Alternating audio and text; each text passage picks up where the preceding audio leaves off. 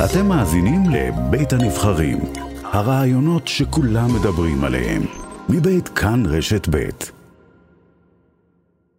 יש לי מושג ירוק, והפעם על הקשר בין השינויים על פני הכדור לשמש.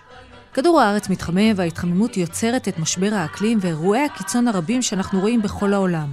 אבל יש חוקרים שטוענים שלא רק בני אדם אשמים בגלל פליטת המזהמים. לטענתם, והם חלק מצומצם מהחוקרים, יש פה אלמנט נוסף, השמש. הייתה התחממות במאה ה-20, בחלקה גזי חממה, אבל אה, חלק נוסף ועוד אה, עלייה בפעילות של השמש. זה פרופסור ניר שביב, פרופסור לפיזיקה במכון רק"ח באוניברסיטה העברית. שמש פעילה זה שמש שהיא פולטת יותר אה, קרינה UV, אולטרה סגולה. אם מסתכלים על סרטוני נאס"א על פעילות השמש, זה נראה כמו התפרצויות מגנטיות על השמש. זאת שמש פעילה יותר.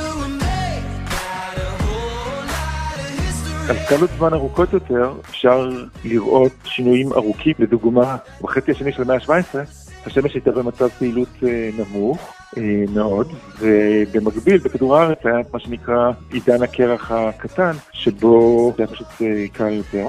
אה, בעוד שלמשל בימי הביניים השמש הייתה במצב פעילות גבוה, וויקינגים יכלו להקיף את קרימלנד כי לא היה שם קרח. לא ניתן לחזות את פעילות השמש שיוצרת את השינויים ארוכי הטווח. יש לה חיים משלה, אבל גם אם הפעילות של השמש תיחלש עכשיו, זה לא יעזור לנו בשלב הזה.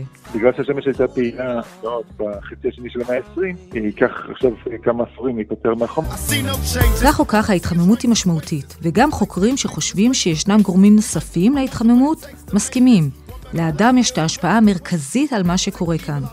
ואם אנחנו אלה שקלקלנו, הגיע הזמן שנתחיל לתקן. אז תאמין שאם קלקלת, אתה יכול גם לתקן, כן, כן.